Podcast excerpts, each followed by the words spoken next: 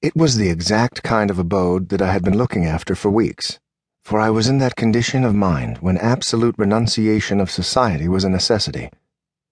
I had become diffident of myself and wearied of my kind. A strange unrest was in my blood, a barren dearth in my brains. Familiar objects and faces had grown distasteful to me. I wanted to be alone. This is the mood which comes upon every sensitive and artistic mind when the possessor has been overworked or living too long in one groove. It is nature's hint for him to seek pastures new. The sign that a retreat has become needful. If he does not yield, he breaks down and becomes whimsical and hypochondriacal as well as hypercritical. It is always a bad sign when a man becomes overcritical and censorious about his own or other people's work for it means that he is losing the vital portions of work, freshness, and enthusiasm. Before I arrived at the dismal stage of criticism, I hastily packed up my knapsack, and taking the train to Westmoreland, I began my tramp in search of solitude, bracing air, and romantic surroundings.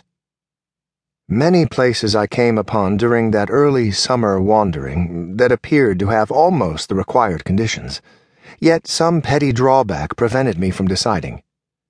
Sometimes it was the scenery that I did not take kindly to. At other places I took sudden antipathies to the landlady or landlord and felt I would abhor them before a week was spent under their charge. Other places which might have suited me I could not have, as they did not want a lodger. Fate was driving me to this cottage on the moor, and no one can resist destiny. One day I found myself on a wide and pathless moor near the sea. I had slept the night before at a small hamlet, but that was already eight miles in my rear, and since I had turned my back upon it, I had not seen any signs of humanity. I was alone with a fair sky above me, a balmy, ozone filled wind blowing over the stony and heather clad mounds, and nothing to disturb my meditations. How far the moor stretched, I had no knowledge. I only knew that by keeping in a straight line, I would come to the ocean cliffs, then perhaps after a time arrive at some fishing village. I had provisions in my knapsack, and being young, did not fear a night under the stars. I was inhaling the delicious summer air, and once more getting back the vigor and happiness I had lost.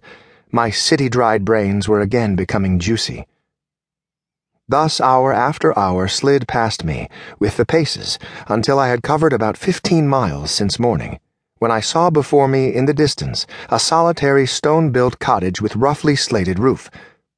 I'll camp there if possible, I said to myself as I quickened my steps towards it. To one in search of a quiet, free life, nothing could have possibly been more suitable than this cottage. It stood on the edge of lofty cliffs, with its front door facing the moor and the backyard wall overlooking the ocean.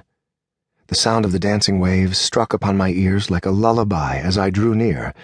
How they would thunder when the autumn gales came on and the seabirds fled shrieking to the shelter of the sedges. A small garden spread in front, surrounded by a dry stone wall just high enough for one to lean lazily upon when inclined. This garden was a flame of color, scarlet predominating, with those other soft shades that cultivated poppies take on in their blooming, for this was all that the garden grew. As I approached, taking notice of this singular assortment of poppies, and the orderly cleanness of the windows, the front door opened and a woman appeared who impressed me at once favorably, as she leisurely came along the pathway to the gate and drew it back as if to welcome me. She was of middle age, and when young must have been remarkably good looking. She was tall and still shapely, with smooth, clear skin, regular features, and a calm expression that at once gave me a sensation of rest. To my inquiries, she said that she could give me both a sitting and bedroom, and invited me inside to see them. As I looked at her smooth black hair and cool brown eyes, I felt that I would not be too particular about the accommodation.